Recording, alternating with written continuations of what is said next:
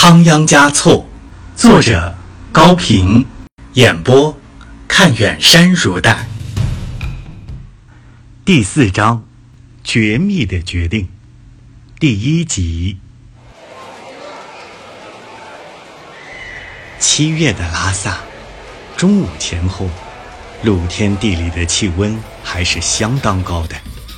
被称为“日光城”的拉萨，太阳光。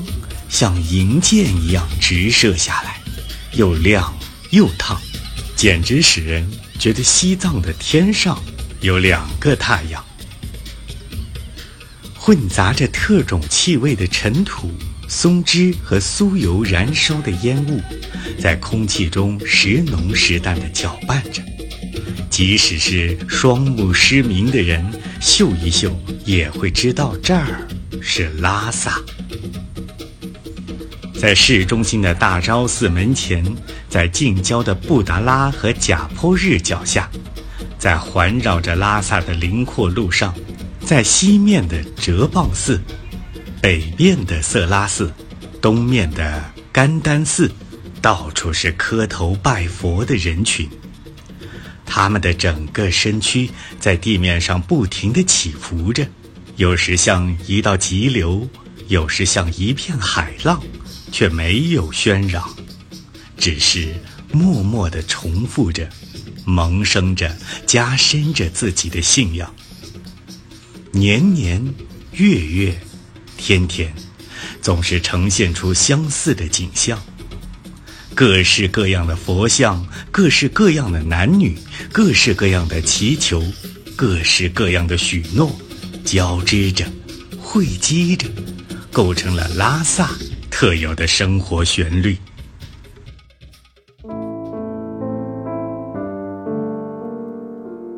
在行人密集的八廓街头，在东西的通道、琉璃桥旁，被刑罚和疾病致残的人和乞丐，成排的坐着或者卧着，使劲的拍着巴掌，嘴里不住的喊：“老爷们，古籍古籍，太太们。”古籍古籍，比贵族官员的马蹄声和鞭声还要响。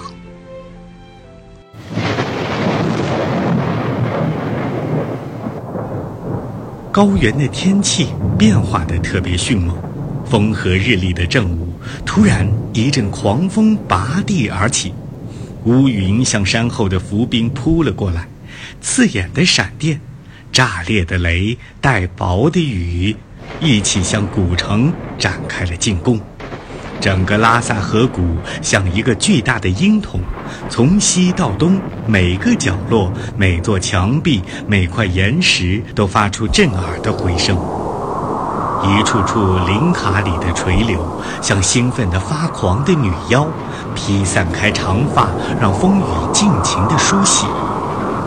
所有户外的人。都躲避了，连多得惊人的野狗也一条都不见了，只有最虔诚的拜佛者在原地一动不动地俯卧着。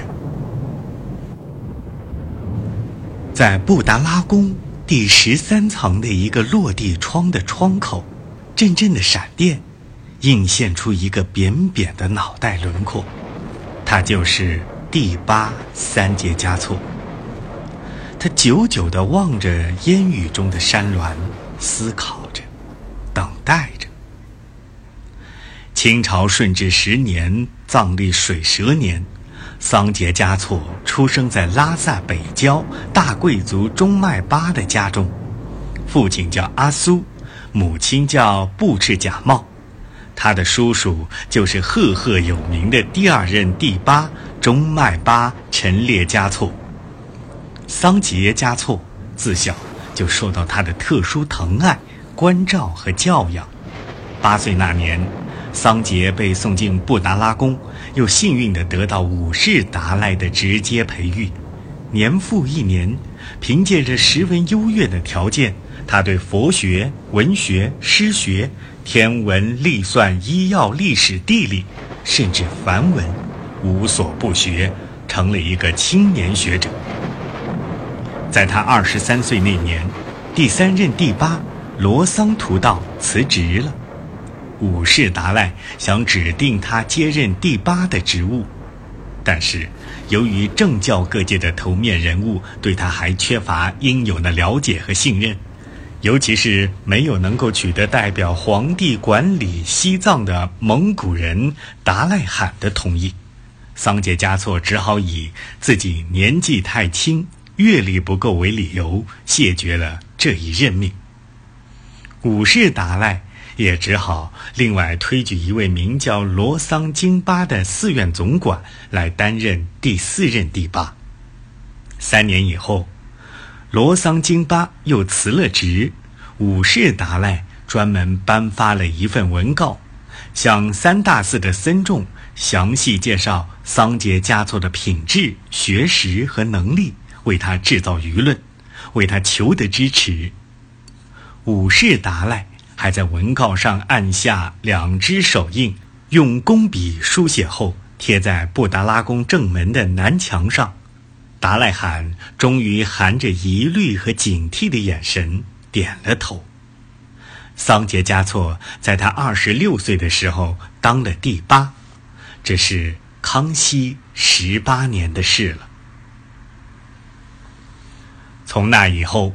直到五世达赖圆寂的前三年里，桑杰嘉措实际上掌握了政教大权。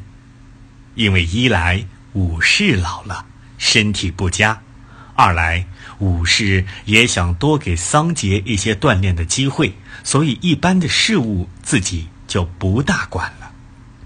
现在，五世达赖圆寂后又已三年了。这三年是他有生以来最感棘手和头疼的时期，也是他最感兴奋和自豪的时期。